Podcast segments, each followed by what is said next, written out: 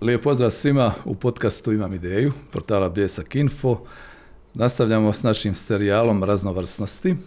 Danas ćemo ponovno imati u gostima jednog doktora, ponovno doktora stomatologije, pošto nije presedan, imali smo i ranije njegove kolege, ali čovjeka koji je ujedno i umjetnik, književnik prije svega, scenarist, još ponešto kickbokser, spomenut ćemo još neke stvari, da ne bi se odjednom odavao. Gospodin Željko Barišić, doktor stomatologije. Željko, dobro došao i hvala ti za dolazak. E, hvala na pozivu, dobro te našao i dobar dan i pozdrav svim tvojim slušateljima podcasta Imam ideju. Hvala. E, ti si naš hercegovac, ali si spličanin, radiš, živiš u Splitu, rodom si od Posušja, međutim, koliko znam, još tamo negdje od 1998. je li tako, ti si počeo sa privatnim biznisom u stomatologiji ili sam ja pobrkao godine? Pa nisi pobrkao, to je bilo ako ćemo točno precizno, 1.8.1998. sam otvorio ordinaciju u Splitu. A prije toga sam također bio vezan za Hercegovinu. Radio sam godinu i pol dana u Čitluku kod doktora Barišića, svog rođaka, gdje smo vodili jednu jako uspješnu ordinaciju. On je bio tada mojih godina, ja sam bio mladi stomatolog. Napravili smo jedan lijepi, lijepi, jednu lijepu uspješnu ordinaciju sa velikom frekvencijom pacijenata i to je danas, on je nažalost spokojni, danas je to preuzeo njegov sin, naslonio se na neki način na naš posao i tako da, i to sam na neki način ostavio u amanet. Da, lijep uspjeh naravno, lijep početak, prije svega ohrabri čovjeka. A stomatologiju si studirao u Zagrebu? Da, u Zagrebu. Ja sam zapravo, ja sam zapravo i mostarski đak. Zapravo sam rođen u Mostaru, mjesto rođena mi je Mostar, mjesto odrastanja je Rakitno, a rođen sam tako što su moji, tada su živjeli u Njemačkoj, E, živjeli su u Njemačkoj i mogao se biti rođen recimo u Hanoveru, tamo gdje su oni ovaj, živjeli, međutim ne znam pojma šta je starome bilo, on, on se to ljeto u novoj Volkswagenovoj bubi drndao preko Njemačke, Austrije, onim makadamom, tako da bi ja bio rođen u Mostaru. Da se kod kuće rodiš. Da. da. A, dobro, u Zagrebu mnogi ljudi koji završe bilo kakav studij ostanu u Zagrebu. Ti si se opredijelio za povratak u Hercegovinu, evo spomenuo si Čitluk, to je bilo to prvo iskustvo i kako onda ode do Splita, je li ljubav, zov ljubavi ili si razmišljao poduzetnički? Pa, razmišljao sam poduzetnički u svakom slučaju. Ovaj, cijeli život razmišljam kao pravi Hercegovac, razmišljam uvijek poduzetnički. Ovaj, prvenstveno je, dolazak u Čitluk je bio neka vrsta uh, također pripreme za svoje poduzetništvo, jer kad sam završio faks, nisam baš, nakon faksa stažiraš i radiš te stvari koje većina, koje svi zapravo ljudi moraju odraditi u medicini i stomatologiji, ali nisi ti pripremljen za nekakav, nekako privatno poduzetništvo. U biti, u biti niko na faksu, kod nas to zapravo niti ne postoji da, da se vrši neka posebna ono, da čak postoji mogao biti bit neki predmet, neki management, uh, management na tim medicinskim fakultetima, da se ljude malo uputi šta nakon faksa. U biti, i dan danas koliko vidim ljude se na neki način naprosto pusti, ono, pa snađite se sami. tako je bilo i u mojoj generaciji, naravno. Ovaj, tako da sam ja, zapravo, imao sam ideju da otvorim ordinaciju negdje, mogao je to biti Zagreb i to. Na kraju je prodao Split baš zbog ljubavi prema Mediteranu, ali prema jednoj Spličanki. Ovaj, tako da sam zapravo u Čitluk došao radi skupljanja iskustva i radi, ono, radi uopće uh, gledanja toga kako jedna ordinacija funkcionira, kako se s time upravlja, kako naprosto organizirati jedan, jedan takav posao i kako s time handlati, što bi rekli. Da, i to kad shvatio, Naravno, uvijek se postavi pitanje novca. Evo, spomenuo ste roditelje, vjerojatno kao naši radišni, šteljivi ljudi imali su određenu mogućnost da ti pomognu, ali ipak skupa je to igračka.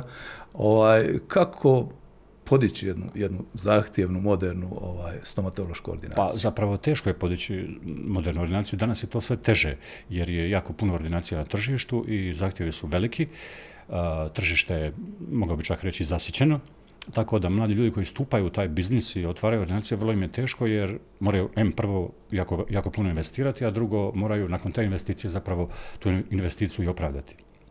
Ja sam možda imao sreće, znači te 98. E, nije možda bilo toliko, toliko zapravo ne možda, nego nije bilo baš toliko ordinacija, s tim da nije bilo ni faksa stomatološkog u Splitu, tako da na neki način svi ti mladi, sad taj mladi kadar je dolazi, spuštao se iz Zagreba ali iz Rijeke, odnosno to su većinom dalmatinci koji su jeli, otišli tamo studirati, su dolazili, jel, već od senatora kući otvarali neki od njih ordinacija, neki su i otvorili, pokušali otvoriti, ali nisu, i otvorili, ali nisu uspjeli opstati. hoću reći, dakle, tada je nešto bilo lakše, za razliku od danas, pogotovo što, dakle, nema tog nekog menadžmenta ni dalje, čini mi se, tako da ljudi, tu pomalo idemo grlom u jagode, pa šta bude, jel? nisam primijetio da neko radi nekakva istraživanja, ono, gdje otvoriti ordinaciju, je li uopće uputno tu otvoriti ordinaciju, šta, šta s time i tako dalje. Tako da, dosta je to onako malo suludo. Tako sam ja zapravo postupio i kao što sam rekao, roditelji su bili vani, pa eto, mogli su mi pomoći i oni su mi kupili polovnu, polovnu opremu, solidnu polovnu opremu, ovaj, e, tako da sam uspio, nešto sam i ja za vrijeme tog svog rada u Čitluku uspio nešto sebi organizirati u štedi, tako da sam i ja malo pridonio toj cijeloj priči i zapravo tog prvog osmog e, kad sam počeo, taj dan, to jutro, više nisam ni kune u džepu. Hm. Ovaj, I ono, mislio sam šta sad? Ono, i došao sam ono već u, u 8 sati i ono, čekam šta će se dogoditi. I ono, nakon pola sata, ono, pojavio se neka silueta na vratima. I jedan stari gospodin sa 90, mislim dvije godine imao, rekao, pa ja sam čuo da ovdje ima zubar, ja bi napravio zube, da, samo izvolite. I tako je to počelo. Tako je počelo. Da. A, inače, je li trebalo nešto duže vremena ili je to relativno brzo išlo da se spličani, odnosno barem taj kvart naviknu da tu je došao novi zubar i da je on dobar i pouzdan pa čuj, e, mislim da je vrlo bitna bila moja ta priprema. Mislim da sam tu strateški jako ovaj, e, e, pametno ovaj, odigrao, jer sam se, jer sam kad sam ušao u svoju ordinaciju, sam bio zapravo spreman. Jako spreman. Imao sam izvršno iskustvo ovdje u Čitlugu sa svojim, sa doktorom Vjekoslavom Barišićem, gdje smo radili dobru stomatologiju, kvalitetnu, onako jednu klasičnu, klasičnu kvalitetnu stomatologiju smo radili, tako da kad sam ušao u svoju ordinaciju, već sam bio to bazično spreman i nisam imao nekakvih ono, nepoznanica u struci. Kasnije sam to nadograđivao i Mislim da. to bi jedan, e, išao sam jednim korak po korak, jednim logičnim slijedom. Nisam srljao, što bi se reklo. Ali nisi imao ideju graditi neku veliku rastuću ordinaciju koja mogla jednog dana biti mala klinika, jel tako? To je jedno vječno pitanje, ono, šta, šta napraviti s time. Ja vidim, neki ljudi to rade, neki to ljudi rade odmah.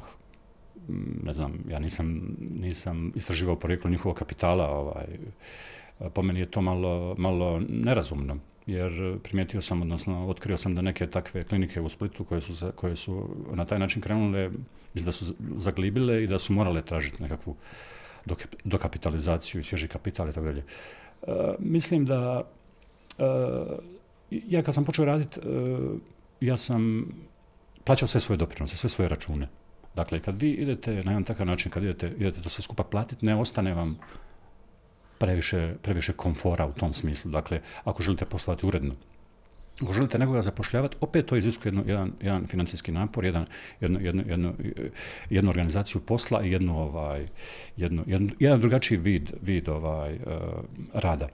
Zdravstvo nije područje gdje čini mi se gdje možete baš marketinški, odnosno tako tržišno se 100% ponašati. Pogotovo što u zdravstvu, pogotovo u Hrvatskoj imate, imate taj HZZO koji također koji skrbi o, o, jednom velikom broju pacijenata i, i vi na neki način nemate puno prostora za, za taj jedan, za taj jedan uh, privatni dio.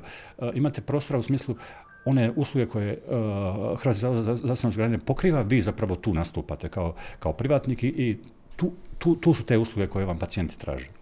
Da. Tu, hoću reći, tu je, tu je zapravo... Um, taj neki prostor. Taj neki prostor gdje mi možemo...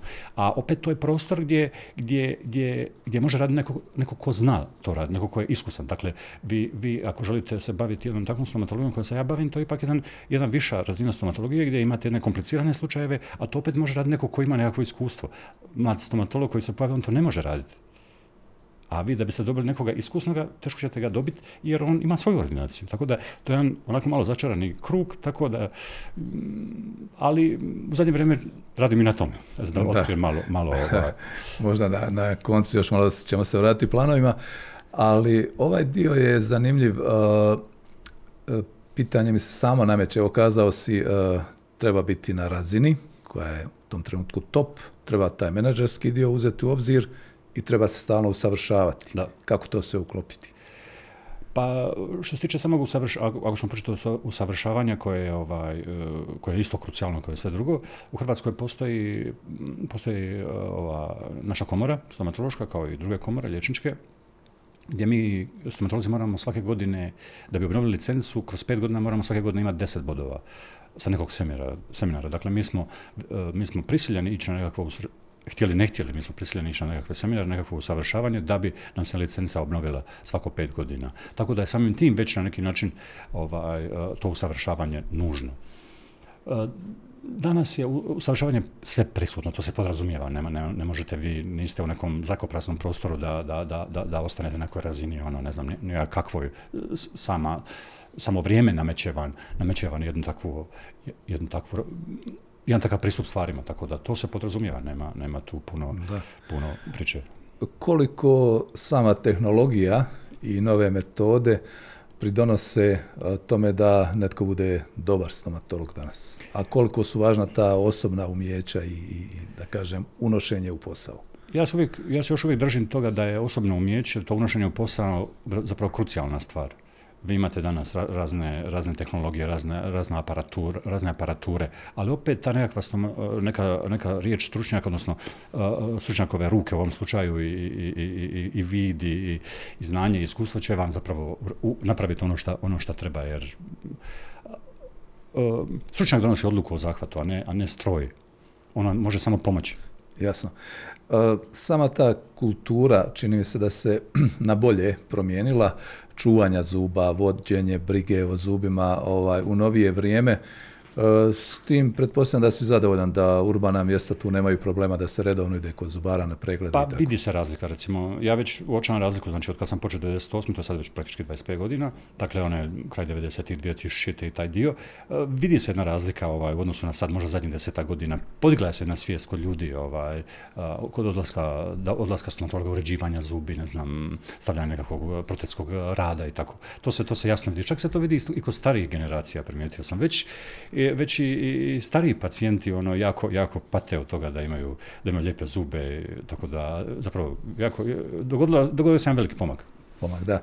E, inače je to uvijek e, potrebno isticati i mi nastojimo ovaj, u ovim našim podcastima da ukazujemo ljudima zašto je važno. Dakle, nije to samo lijep osmijeh, nije to samo da čovjek može bez eh, nekakvih ustručavanja se nasmijati, pričati, obrežati, nego zdravlje zuba zapravo utječe ovaj, na ukupno zdravlje organizma. Naravno, naravno, zdravlje, zdravlje zuba je zdravlje tijela, zdravlje, zdravlje organizma, jer, jer ako imate infekciju u ustima, infekcija kola cijelim, cijelim tijelom, ona, ona, nije, ona se ne ograničava samo na prostor usta. Ili recimo masa infekcija se manifestira iz, masa uh, simptoma se manifestira iz nekog drugog organa i ustima, tako da to je, to je, to je uh, organizma integralna cjelina, tako da sve što se dešava u ustima, dešava se u cijelom organizmu. Ali, kažem, u, u odnosu na prije, danas, danas su te stvari potpuno puno smanjene, puno reducirane, nemate više takvih drastičnih slučajeva. Premda i dalje ne, ne, Može biti. ima toga, mislim, dogodi se s vremena vrijeme da, da, da, ja se šokiram ono, kako neki pacijent ono, uopće može, može tako funkcionirati sa, sa takvim stanjem u ustima. Ima toga još uvijek, ali ljudi, ljudi ovaj, ipak, ipak paze, ne mogu, ne mogu reći. Svjesni su, to, svjesni su da imaju problem. I, I, lako, ne morate, ne morate im dva puta nešto reći, ne morate im to tumačiti, razglabati o tome da, da imaju problemi, da ne, to ono, ću, pa da, tako da, e, masa stvari tih ovisi o ekonomskom nekakvom stanju, stanju kod pacijenta, on to planira, ali uvijek nešto prišnije bude, uvijek nešto mm, iskoči, mm. dođu prozor, moraju, moraju se promijeniti prozori ili da, da, da krov na kući i tako dalje, pa će se malo pričekati. Veliki servis na auto. Veliki servis na auto, ono, ove godine, pa ćemo... Da. Ne, ali, dobro je, to je dobro je ukazivati, naravno. Ovaj, ovaj poslovni dio, Željko, ovaj, nisi ostao samo na tome da se baviš svojim, svojom strukom, svojim a, poslom i umjećem stomatološkim. Solucio Bonus je također firma jest, jest. Koja zahtjeva što? Pa to, ja sam tako, jeli, ne bi, ja bio, ne bi bio hercegovac da se ne bavim tim stvarima.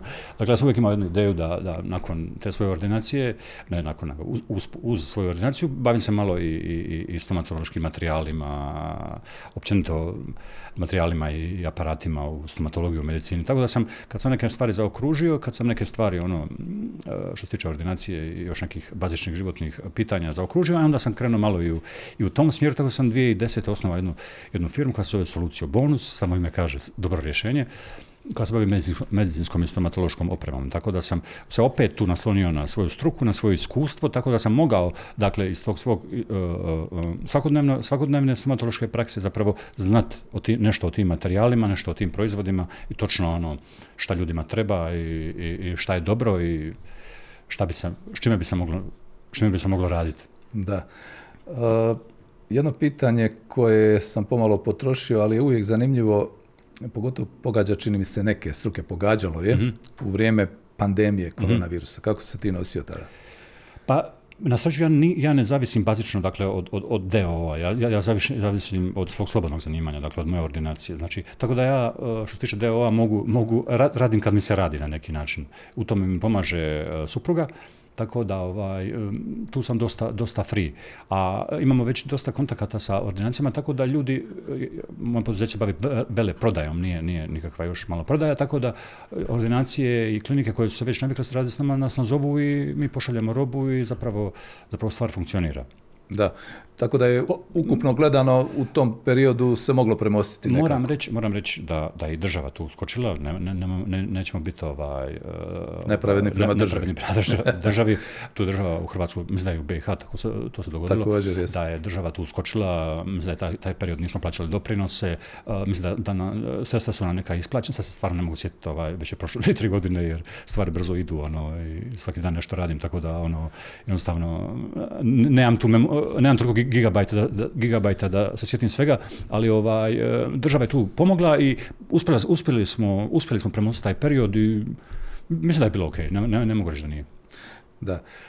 Malo da možda oko ovog poduzetničkog dijela daš i neke savjete ili barem observacije, neka svoja viđenja. Recimo, evo, spomenuo si na fakultetu, uglavnom još uvijek se ljude ne priprema za taj poduzetnički slijed kasnije, nego više taj stručni, pa šta tko uhvati, Tako uvjetno rečeno.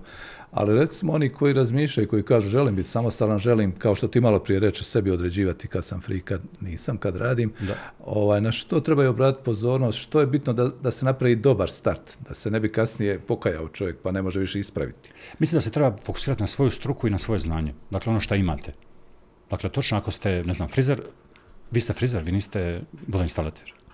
Vi se možete baviti frizerajem. Ako studirate strojarstvo, kao što recimo moj sin sad studira strojarstvo četvrta godina, on je inženjer strojarstva, on nije doktor stomatologije, niti je inženjer elektrotehnike. Dakle, on se mora fokusirati na svoju struku i tražiti u svojoj struci pravac i put. Kako ćete to tražiti? To ćete tražiti tako da gledate druge firme, druge ljude, druga poduzeća koje se bave tim stvarima, šta oni rade. Morate biti znati željni. Ne možete stati doma i, i čekati da vam država riješi nešto, da vam roditelj nešto riješi, da vam ovaj ona riješi nešto. Neće vam, tako vam se ništa neće riješiti. Ali ćete, ako, ako, ako ste proaktivni, ako idete gledati što se događa okolo, sigurno će se nešto dogoditi. Da, ali u obitelji ima još djece i čini mi se da će tradicija biti nastavljena pa, i stomatološka. Hoće, hoće, moja čerka studira stomatologiju prva je godina, a sin je najmlađi, on je, on je prvi srednje škole, pa vidjet, će, vidjet ćemo što će s njim. Vidjet ćemo gdje će da. da. I kad ovako čovjek pogleda, evo ti kažeš, uh, Hercegovac sam po prirodi, na neki način uvijek sam bio sklon poduzetništvu, ali kad se pogleda recimo što je sigurnije, ako recimo je netko dobar stručnjak, razvijat će se, je li bolje onako u hladovini imati štrucu ili malo možda izići na sunce pa riskirati ovaj, kada je u pitanju to poduzetništvo?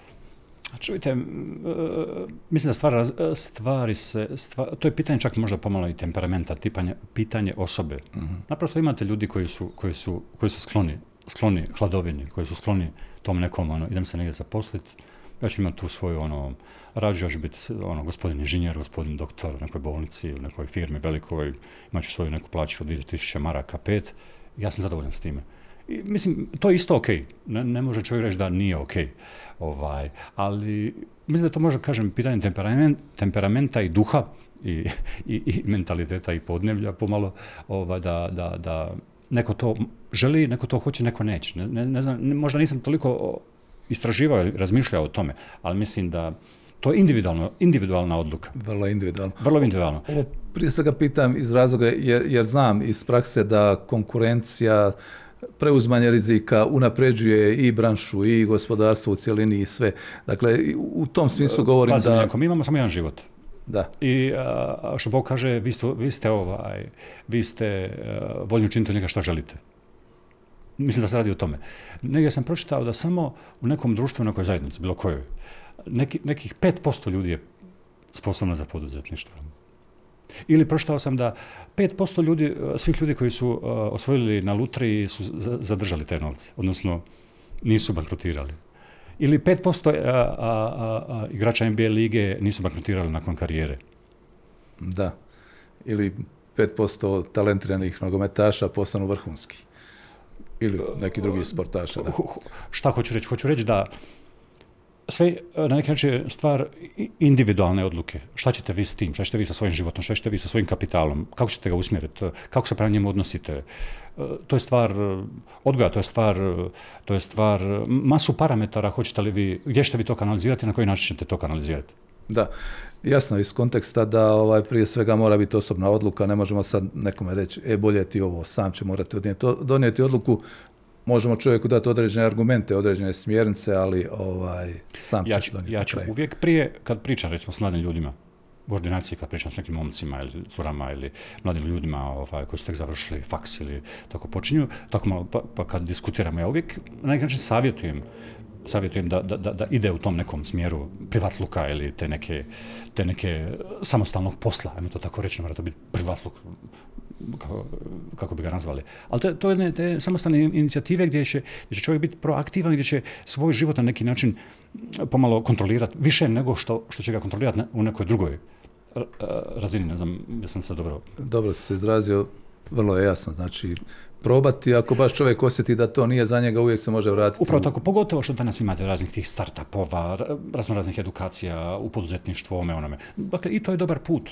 Otići na te nekakve startupove, na nekakve te edukacije, malo, malo, malo proučiti, malo uh, čuti stručnjaka koji se time bave, koji, koji vam savjet daju, gdje su nekakve niše gdje bi, gdje, bi, gdje bi se vi mogli naći. Jer mislim da ipak u svakoj struci ima jako puno prostora za, za, za, za, za djelovanje. Da. Općenito kako mlade ljude motivirati recimo da ne odlaze masovno? Evo, čitao sam ovih dana da i u Hrvatskoj kao i u Bosni i Hercegovini mnogi radno aktivni već su otišli ili, ili planiraju odlaske i da je vrlo, vrlo komplicirana situacija na, na tržištu rada. To je dosta onako jedno pitanje koje, koje nas muči od uvijek, dakle od, od, od našeg djetinstva, je ono, sutra će biti bolje, je li? Da. A, a, tako da ovaj, nije to, nije to, nije to nova, ništa novo. Ne, mislim da je tržište je danas otvoreno, jednako kao u Hrvatskoj, tako i u BiH. Ovaj, e, mislim da mladi ljudi su malo nestrpljivi. Jasno da svako danas želi novi auto, novi BMW, novi Mercedes ili već uh, ova uh, fancy, fancy auta. Mislim, i to je ok kad imaš 26, 7, 8 godina, super da to imaš normalno. Ali, uh, mislim opet da, da, dakle, mi u BiH ili u Hrvatskoj, mi možemo otvoriti našu firmu gdje god hoćemo i kad god hoćemo niko nam ne brani. Zakonodavac, nam je sve omogućio kao što je u Njemačkoj omogućio. Mi sa tom firmom, sa tom, s tim našim uh, ova, i IT-em ili bilo mi možemo djelovati bilo gdje u svijetu. Znači iz, iz ove pozicije, odavde smo Stara iz Zagrebačke ulice ili iz mog mjesta, iz Rakitna, ovaj, uh, iz moje sobe u Rakitnu. Dakle, danas je svijet na neki način na dlanu. Šta hoću reći? Moj savjet je mladima da ne budu toliko nestrpljivi treba se malo samo strpiti, doći će, doći će, ovaj, e, doći će vrijeme, samo treba nešto poduzeti. Ako ne možeš kupiti odmah onog e, BMW šestaka, kupi četvrtaka, mislim, polovnog. On će doći za 3-4 godine, nije uopće problem. Samo treba malo strpljenja. Mislim, malo sad karikiram, ali hoću ali reći... se na to svede život. A, ali se na to, svede život, mislim. E, po, po, meni je, po, meni, po meni je ono što su naši stari radili nekad i danas udariti temelje nekog, nečeg svojega da. nečega svoga, tako da opet govorim, jedan je život, vi ostavljate time na neki način trag, vi ostavljate nešto za generacije, vi ostavljate, vi ostavljate nekome da se nasloni na to. A vi kao odete u Njemačku, vi radite u nekoj firmi, radite u neko, šta, vi ste, vi, ste, vi ste tamo radili, ok, imali ste ok plaću, 2000 eura, plaćali ste vaš stan, nešto ste zaradili, napravili ste kuću ovdje, sve je to ok. Moj otac radi 40 godina tamo. Na, dakle, nakon 40 godina teškog rada, fizičkog rada, dakle, njegova mirovina je iznosila nekih 900 tisuća eura. To je malo. Vi kad, de, de, vi kad, 900 eura? Da. Vi kad vidite, dakle, ako vi radite 40 godina i kad vidite koliko ste dali, kad gledate onu listu, kad oni tim ljudima uh, izlistaju da se skupa uh, gdje su bile, šta koliko su doprinosi plaćeni, što je plaćeno. Vidite koliko su ti ljudi dali u, u, u njemački sustav, koliko su, koliko su zaradili njemačkom sustavu, a koliko je njemački sustav vratio. Tako da na taj način treba razmišljati. Da, jasno. Pa dobro, u Njemačkoj je to stvarno ispod praga siromaštva 900 eura i pa, umirovljenici koji bi morali s tim živjeti u Njemačkoj jednostavno bi bili u teškoj gabuli, kako se to kaže. Upravo to govorim. Dakle, kad donosimo takve odluke, mi moramo razmisliti o svemu, jer stvari brzo idu. Ja sad, kad gledamo o, o svome, znači 25 godina je prošlo, ja tu radim. to je jako brzo prošlo. Da, da.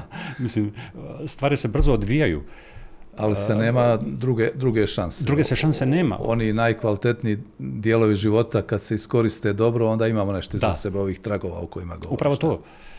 Bez obzira, vi, vi, ljudi se danas mnogi žale, ne znam, koji su otišli u mirovinu, mala im je mirovina i tako dalje. Pa trebamo se zapitati zašto im je mala.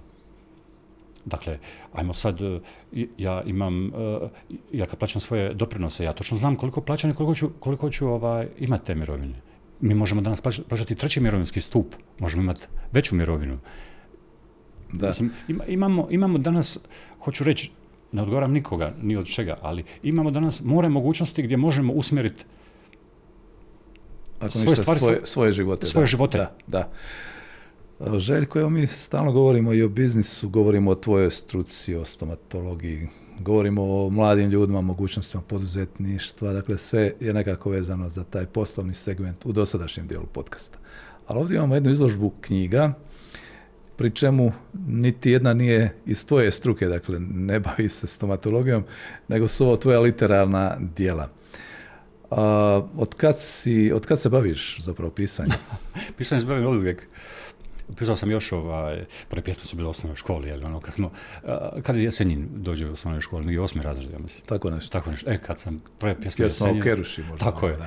Ono, pročitaš, ono, zapravo te to, ono, o, kako je to lijepo, kako to ovaj, lijepo zvuči, ono, kako ti otvara neke, neke ovaj, lijepe osjećaje, za koje možda si bio svjestan kad si gledao filmove i to, ali ti on to približi na ono, potpuno drugačiji način, jel? Tako da, eto, to su bili prvi neki doticaji sa literaturom, i nisam ih bio nešto svjestan u tom smislu. Ali sam kasnije u srednjoj školi bio tu, ja sam išao u srednju u medicinsku školu ovdje u Mostaru. Imali smo jedan srednjoškolski časopis koji se zvao Mi. I tamo sam bio nekakav urednik, uh, izdali smo dva, tri broja takva, tako da sam tu imao malo iskustva o, pisanju uredništva, jer sam bio dobar iz hrvatskog, jeli, ta se zvao hrvatsko-srpski ili srpsko-hrvatski, ovaj, imao sam malo, bio sam dobar u tome, pa su mi razrednica, uh, naša divna Lenka Ujević se zvala, mi je povjerila, povjerila taj časopis. Tada tu sam imao prva nekakva literarna iskustva i to mi se nekako malo svidjelo. Ovaj.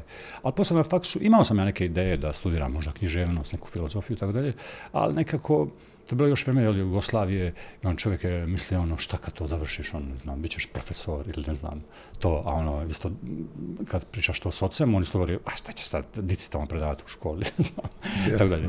Tako to, to su neke stvari. A, se, a ima sam neku tradiciju te medicine u, u, u široj familiji onda sam se odlučio za, za medicinu, Medicina, na, na Od pisanja će već biti nešto vremena, ako se bude uporno. Ako se bude uporno. Ali ja sam nekako uvijek uh, malo bacao oko, što se kaže, na, na, literaturu, na te neke stvari. Uvijek sam se nekako i u Zagrebu družio malo sa ljudima s umjetničke scene ovaj, i pratio sam malo umjetničku scenu i, i, volio sam otići na te razne događanja. Ne znam, tamo u knjižaru Moderna vremena tada su bila a, a, ovaj, na knjižara gdje, gdje si mogao kupiti ono underground američku literaturu, Kerouaka, Ginsberga, Bukovskog, ne znam, mogao si, Tom Vejca, bit generaciju. Bit generaciju koja ti onako malo, oni su malo bili jeli, jasniji u, to, u tom izričaju i puno prijemčiviji za, za, za, za mlađe moderne ljude nego naši neki ovi literati poznati gdje, gdje je sve to neka ezoterija, baš te se ne dotiče. Prvi šaj malo ti je ono kao dosadno. A oni su bili zanimljivi.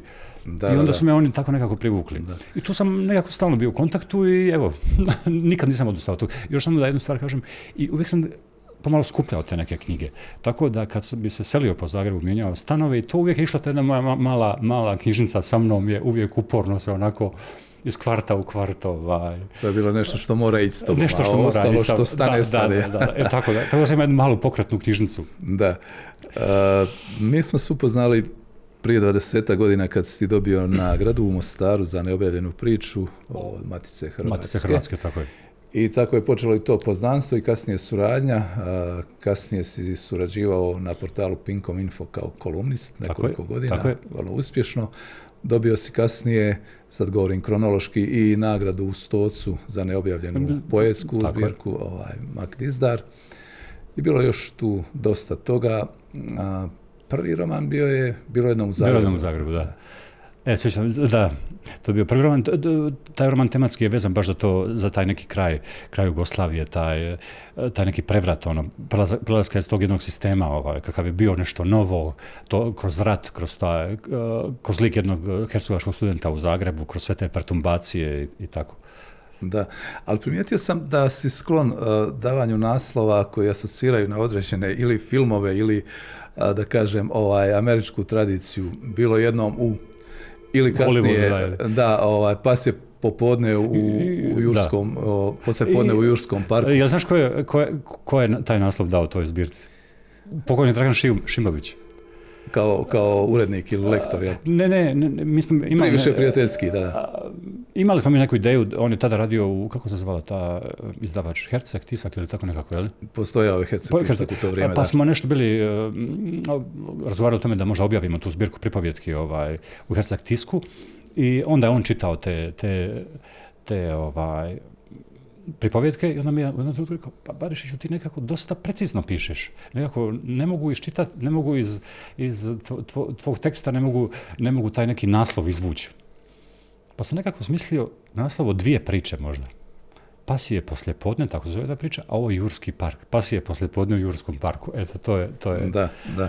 Ali Pasije poslijepodne je jako poznat film, ovaj, Lametovi, tako. Mhm. Tako da ovaj, relativno brzo se ljudi naviknu na, na ovaj naslov tvojih knjiga, što je možda prednost. Pa to, e, ideja i to također bila. Ovaj. Prosto, ja volim jednostavne stvari, volim stvari pojednostaviti, tako, i tako kao, kao u struci, tako i u, i u, literaturi. Ovaj. Što ćeš ljudima mudrovati?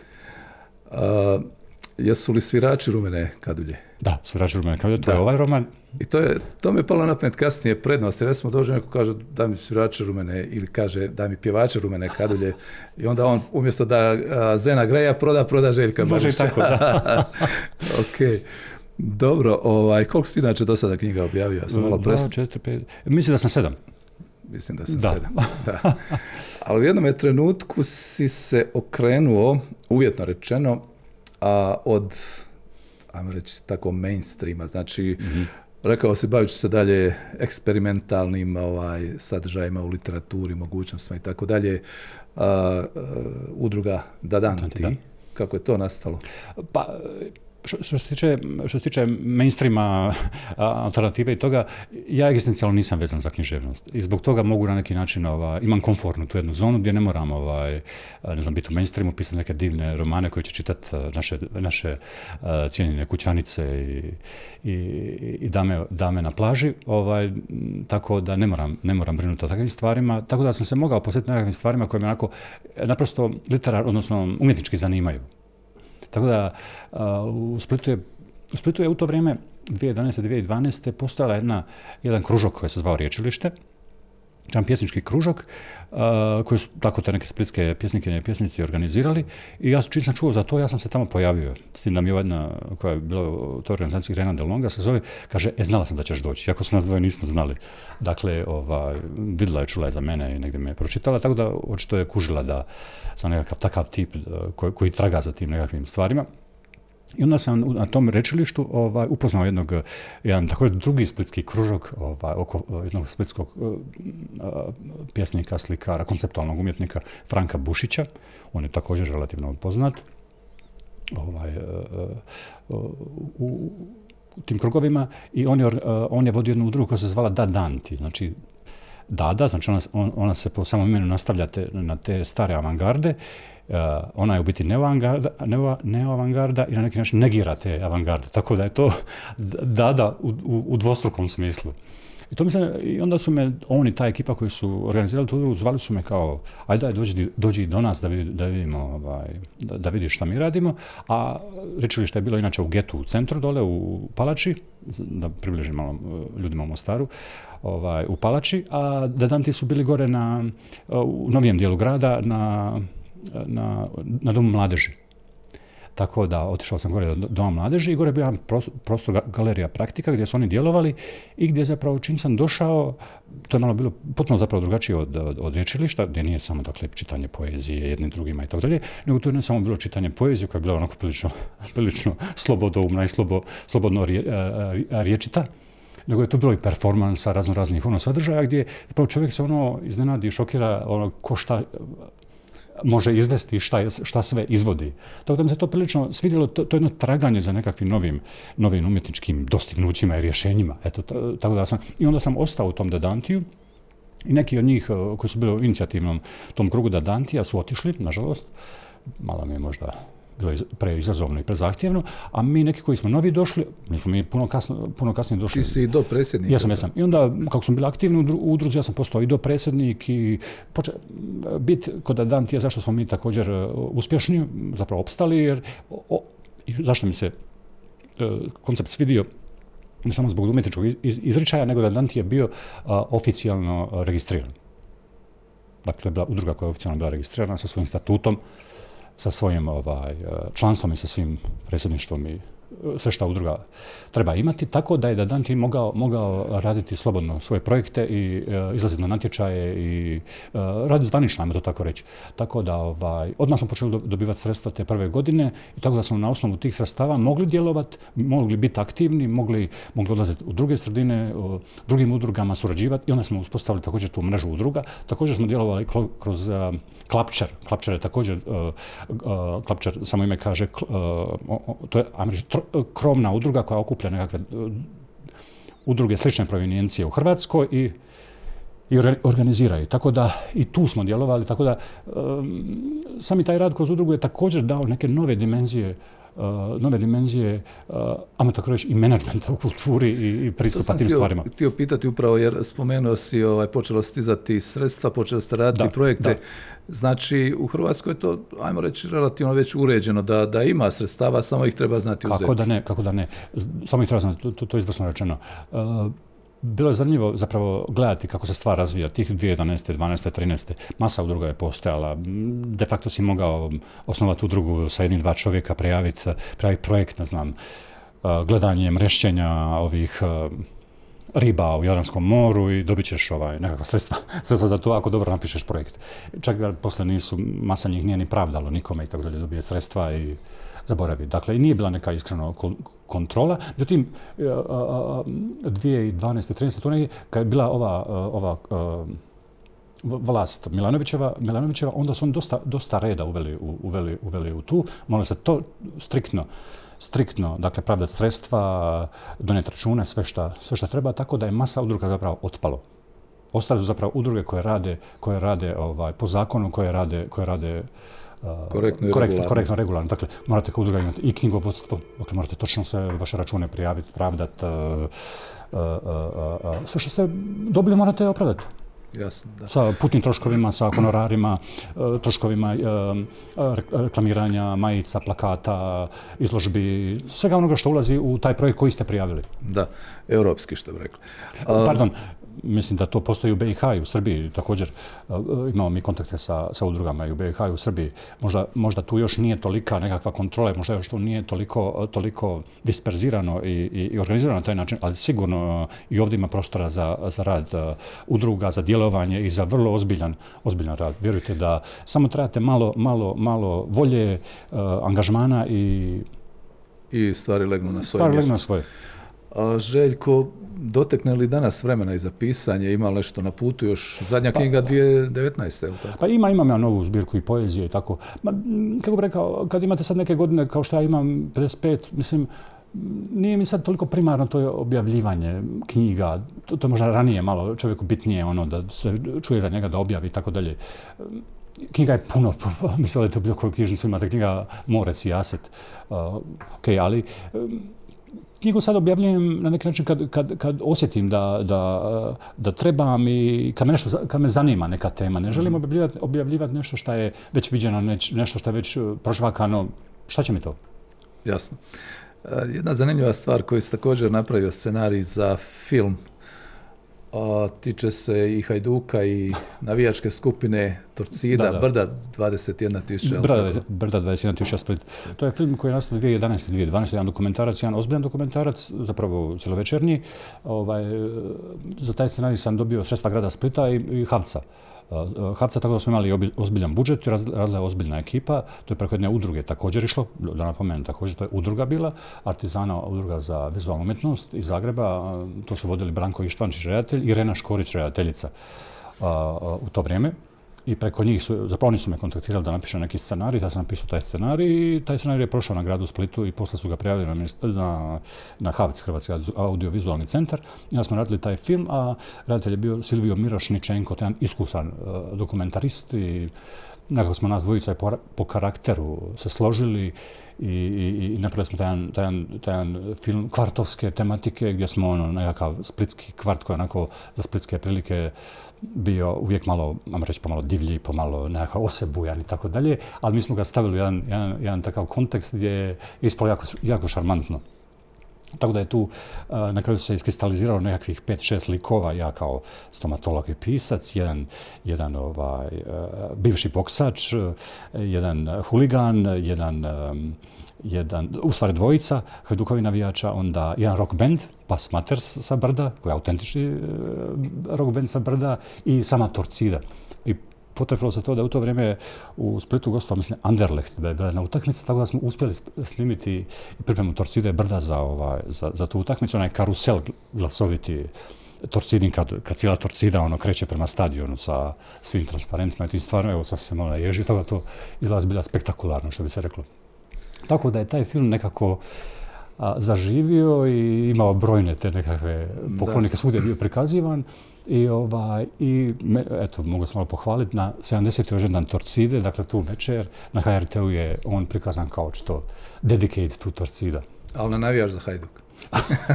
ne smijem to reći. Aj, se. dragi Hajduk, ne mogu, ne mogu reći. Naravno. Ovaj, Hajduk je simpatičan. Torci, Torcida forever. Da. U svakom slučaju navijam za Torcidu. Ma jasno. E, mislim da je inače Hajduk simpatičan. Jedan od onih kluba koji su općenito Za Hajduk ne možeš ne navijati. Da, da, da. To sam htio reći. A, možda ovo kad si spomenuo i boksača, ti si jedno vrijeme bio baš onako često, barem na slikama, na nekim objavama ovaj, u tom Pa ja sam još uvijek, pa bavim se sportom, mislim, volim se baviti sportom. Mislim da, da, je to također, eh, ako ćemo se vratiti na početak ovog našeg razgovora, to je također jedan segment priče gdje, ovaj, gdje, gdje, gdje to je jedna, to je to je jedna, eh, taj rad na psihofizičkom tijelu, odnosno eh, stanju je također bitno kroz cijelu priču, jer ne možemo mi sve te izazove zapravo podnijeti, podnijeti i izdržati ukoliko ne mislimo o našem tijelu i o našem duhu. A sport je tu jako, jako dobra stvar. Ne kažem da i, i religija i vjera ili tako nekakve stvari također ljude mogu trenirati ovaj, u nekom drugom smislu, smislu ali kažem, sport je tu, tu također jedan, jedan, eh, jedan dobar, dobar način da, da se ostvarite. Da, da sve te vaše zamisli, vaše ideje, a, vaše ideje kroz život zapravo dovedete do kraja. Jer ako, često, često ljudi, ja vidim, često ljudi imaju energiju zapravo. I ako imaju nešto pozitivno, ako imaju neku ideju, zapravo ne, nedostaje im snage da to, do, da to provedu do kraja. I često, možda i zbog toga, Da. na neki način ono, stanu i, i zaustave se negdje. Ja kad sam bio mlad, bavio sam se nekim sportovima, ne profesionalno, ali volio sam ovaj, da budem stalno u nekom pokretu. Međutim, kickbox mi onako malo djeluje grubo, ali nije u biti grub sport, jel? Ili možda jest. E, vjeruj mi, kickboks je predivan sport. A, kako se to dogodilo? Ja sam već ono, počeo svojoj ordinaciji i prije dok sam studirao, znao bi otići na trening i tako dalje. I uvijek sam malo volio pogledat borilačke sportove, ali dok studirate i te stvari izlazite, ne stignete toliko. A i mladi ste, nije vam sad nešto potreban tu neki veliki sport, ukoliko niste profesionalni sportaž, da, da, ovaj, da lijepo živite, jel, da vam bude ugodno u mladosti. Jeste sami s time što ste mladi, jel? Ali već kad sam počeo raditi, primijetio sam da, da dobivam pomalo šlagufe ovdje. I ono, par puta bi ono otišao bi subotu, nedjeljom bi se dogovorio s nekim na nogomet, na nogomet, na košarku, ali tu je bio problem, kad se god dogovorite s nekim, ono, uvijek neko fali. I većina ih ne dođe. Da. I onda poludite, dođeš na, na, tamo na teren, ono i sami budete. A mislim, ja sam dosta odgovoran tip, pa ono, ako se što dogovorim, ja to... A portir ne zna igrat košarku, ne možeš ga ubaciti. I ono, stvarno sam, znači, jedan se dogovorio s nekima, došao je samo još, samo jedan, i on tamo su bili neki dječaci, ono, 7-8 godina i mi smo ono, 3 sata s njima igrali košarku, ono. I on stvarno nisam znao šta ću, ono. I onda do- došao mi jedan kolega, nešto smo radili neki zahvat u ordinaciji, kaže on meni da krene na trening, kod, ono, kao, kickboxing, Pa kickboxing, ali ja, pa sti lud, ono, razbićete neko. Ma daje se normalno, ne, to kao, to je trenirao i u mladosti, to kad je bio u srednjoj školi, ne, to ti je super, ono, ništa. Pa, pa dobro, ono, pa sad šta, jel se tamo tučeš, šta, mislim, da, ma ne, ne, ne moraš ti tući, šta, ti odeš tamo, napraviš zagrijavanje, šadov, vježbe, niko te ne tjera, ne tjera da se ti tučeš. Ma, ma velim, bi ja mogao doći, pa ko ti brani? A pasao mi termin, u 8 sati, e, iza 8 sati, kad sve pozavršavam. I kad sam otišao tamo, i u biti kad sam vidio da moraš se ti tući, ti ćeš napraviti, uh, istegnit ćeš se, napravit ćeš zagrijavanje, napravit ćeš neke šado vježbe, napravit ćeš e, vježbe na vreću i istuširaš, ideš doma, niko tebe ne tjera da se, da spariraš. I primijetio sam u tom sportu da, pošto je dinamičan, dakle kad vi krenete s tim treningom uh, zagrijavanja, šado, vrića, znači u tom segmentu 45 minuta ili, ili 60 minuta, vi se čovječe ono, ono uznojite, preznojite, izno, isturi vam svaki atom snage iz vas. E to mi se jako svidjelo. Da jednostavno u tako jednom kratkom periodu možete izbaciti toliko energije iz sebe. I samo sam nastavio to trenirati. E A jesi ušao u taj natjecateljski segment? i prođe godinu dana i trener mi kaže ideš se takmičiti. Ja kažem, pa si ti lud. Ma šta ima veze, ja ću baciti stručnik, šta ima veze? Pa, pa čovječ, ono, oženjen sam, imam dijete doma, ono, ma ništa to, nema veze, ono, ja ću baciti stručnik i god. Ajde, dobro, ali kao u light kontaktu, ne u fullu. I ajde, stvarno, ono, još, ja sam ono stvarno pripreman za, za, za, već sam imao 35 godina, za ovaj, za takmičenje, ono, dva tjedna, ono, prije ozbiljne pripreme, redovito na treningu, svaku večer i tako dalje. I dođem na taj, na taj turnir u Splitu, onda na, na bazenima, na poljudu. I ono, neki, neki mali, ono, sjećam se klub Bura Kostrena, to je gore kraj rijeke jedno mjesto. I ono, stane preko puta mene tamo, ono, mali onako niži, ono, ono ovolika ramena, ono. On gleda se, Isuse Bože. I ono, krenemo, ono, prva runda, nešto izmjena, ovo, nešto ja tu muljam, nešto ja se kao, ono, ide mi kao nešto i samo završi prva runda. Kao trener ja govorim kao kako je bilo, "Ma, dobro, ali nije baš ono, moraš malo, znaš, sad se ne mogu sjetiti svi ti uputa. I ono, druga runda krene, ono, mali, ono, samo krenuo, samo me pomeo, ono.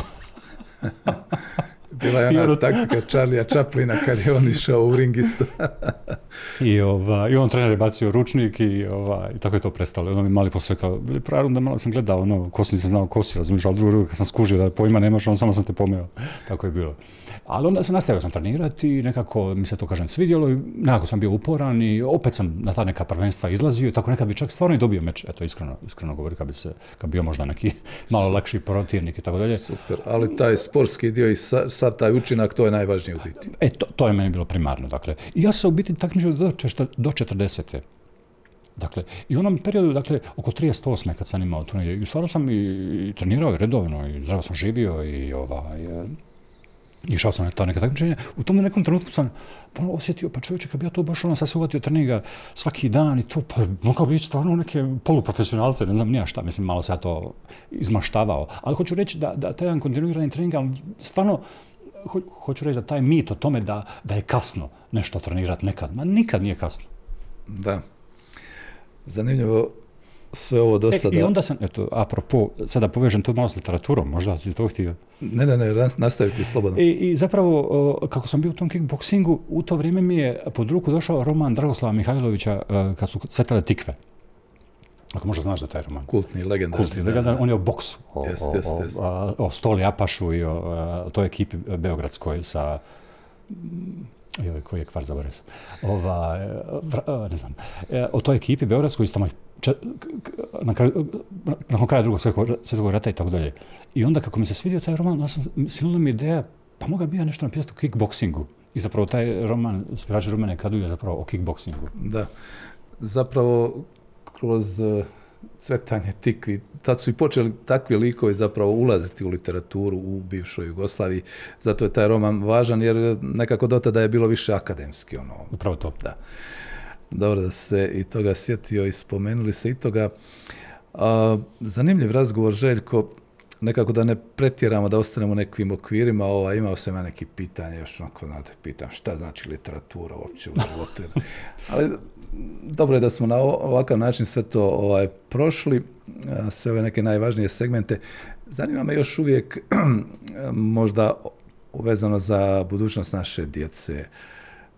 Kako doživljavaš suvremeni život usred svih ovih kriza, ne moramo ih nabrajati, poteškoća, ponešto smo spomenuli, malo su ljudi nestrpljivi, mnoge stvari zbunjuju mladu generaciju.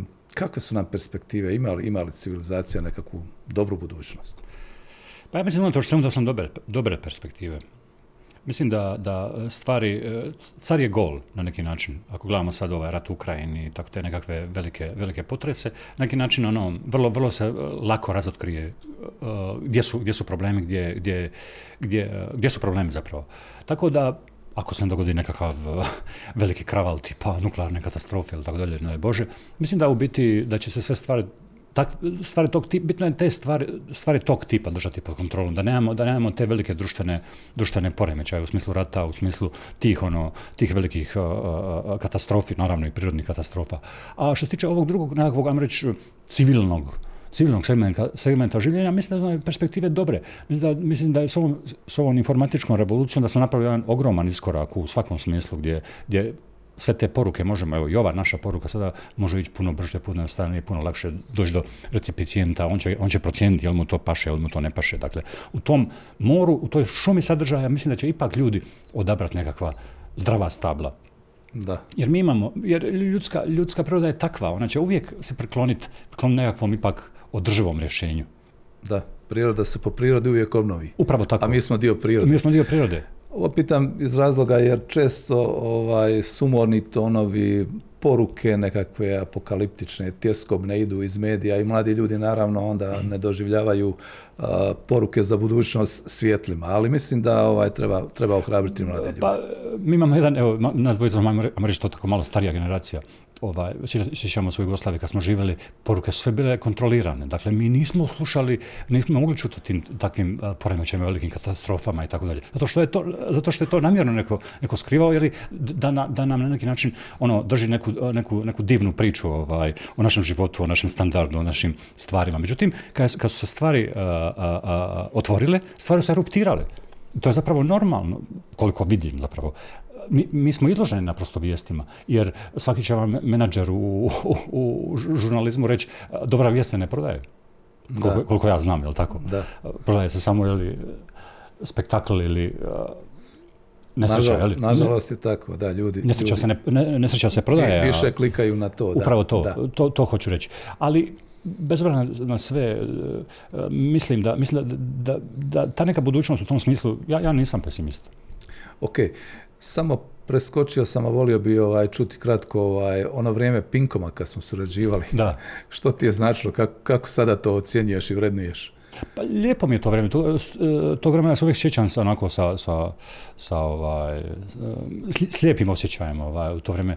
To su isto bila neka, ti, ti si me uputio, ovaj, u, taj svijet žurnalizma ovaj, i, i pisanja, pisanja ovaj, tekstova, tekstova ovaj put za, za, za internet portale. Ti naravno imaš iskustva u tiskanom mediju od prije.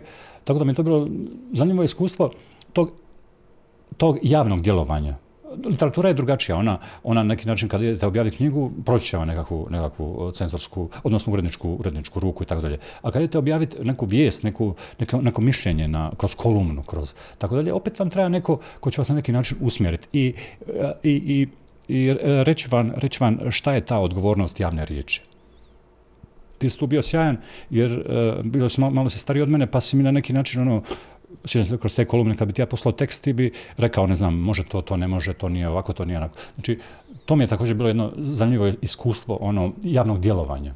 E sad, sad bi ja to sam malo usporedio sa današnjim Facebookom.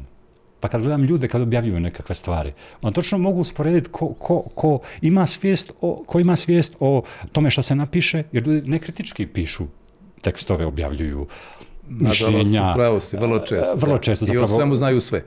Sa- staje sve. Nisu svjesni toga da to ide u javnost, da zapravo da su oni, da su oni na tom Facebooku ili Twitteru ili bilo gdje, da su oni zapravo novinari, da su oni, da su oni javne osobe na neki način. Dakle, taj fokus, taj fokus, eh, taj fokus eh, je nekad bio na nekom bardu novinarstva, na nekom bardu eh, televizijskog ili bilo kojeg novinarstva, sad je to fokus je i na, i na običnom čovjeku da kaže nešto. E sad, to iskustvo govora u javnosti mi je kroz Pinkom vrlo dobrodošlo. Da. Željko, za sami kraj, ovaj, nešto o planovima, vjerojatno ih imaš, iznesi one koje želiš, što još očekuješ i, i od svoga znam. poslovnoga i o- u- od umjetničkog dijela. Pa ne znam, mislim da ću nastaviti, nastavit, nastavljam ovim putem i imam neke, neke poslovne planove koji pomalo već pomalo, pomalo idu svoj, svom, svom cilju i što se logično nastavlja na ono što sam do sada radio, malo to sve skupa proširiti, malo jačati, malo, malo se, malo se ovaj, širiti i tako dalje. Što se umjetničkog djelovanja, ne, niste umjetnik samo u jednom trenutku, umjetnik ste stalno. Mislim, to kroz čovjeka prolazi taj vjetar, on stalno pro, provjetrava, on stalno a, šušti, on stalno daje neke, neke svoje šapuće. Da. Mada ima onaj jedan film, čini mi se da se zvao, ili zove se još uvijek, u traganju za Foresterom, kad je objavio jednu knjigu i, i izgubio se, nema. Aha, ga više. aha. A svi vole tu knjigu i svi ga traže Aha. i pitaju kad ćeš novu napisati. Da, da, da. Ali dobro je-. Da, dobro je da, ovaj, da se ide dalje, da se ima kontinuitet.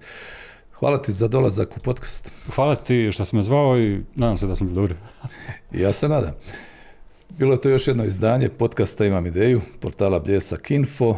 Hvala što nas pratite svih ovih mjeseci. Sada već ulazi, ušli smo već i u drugu godinu. Pretplatite se i gledajte da nas gledate.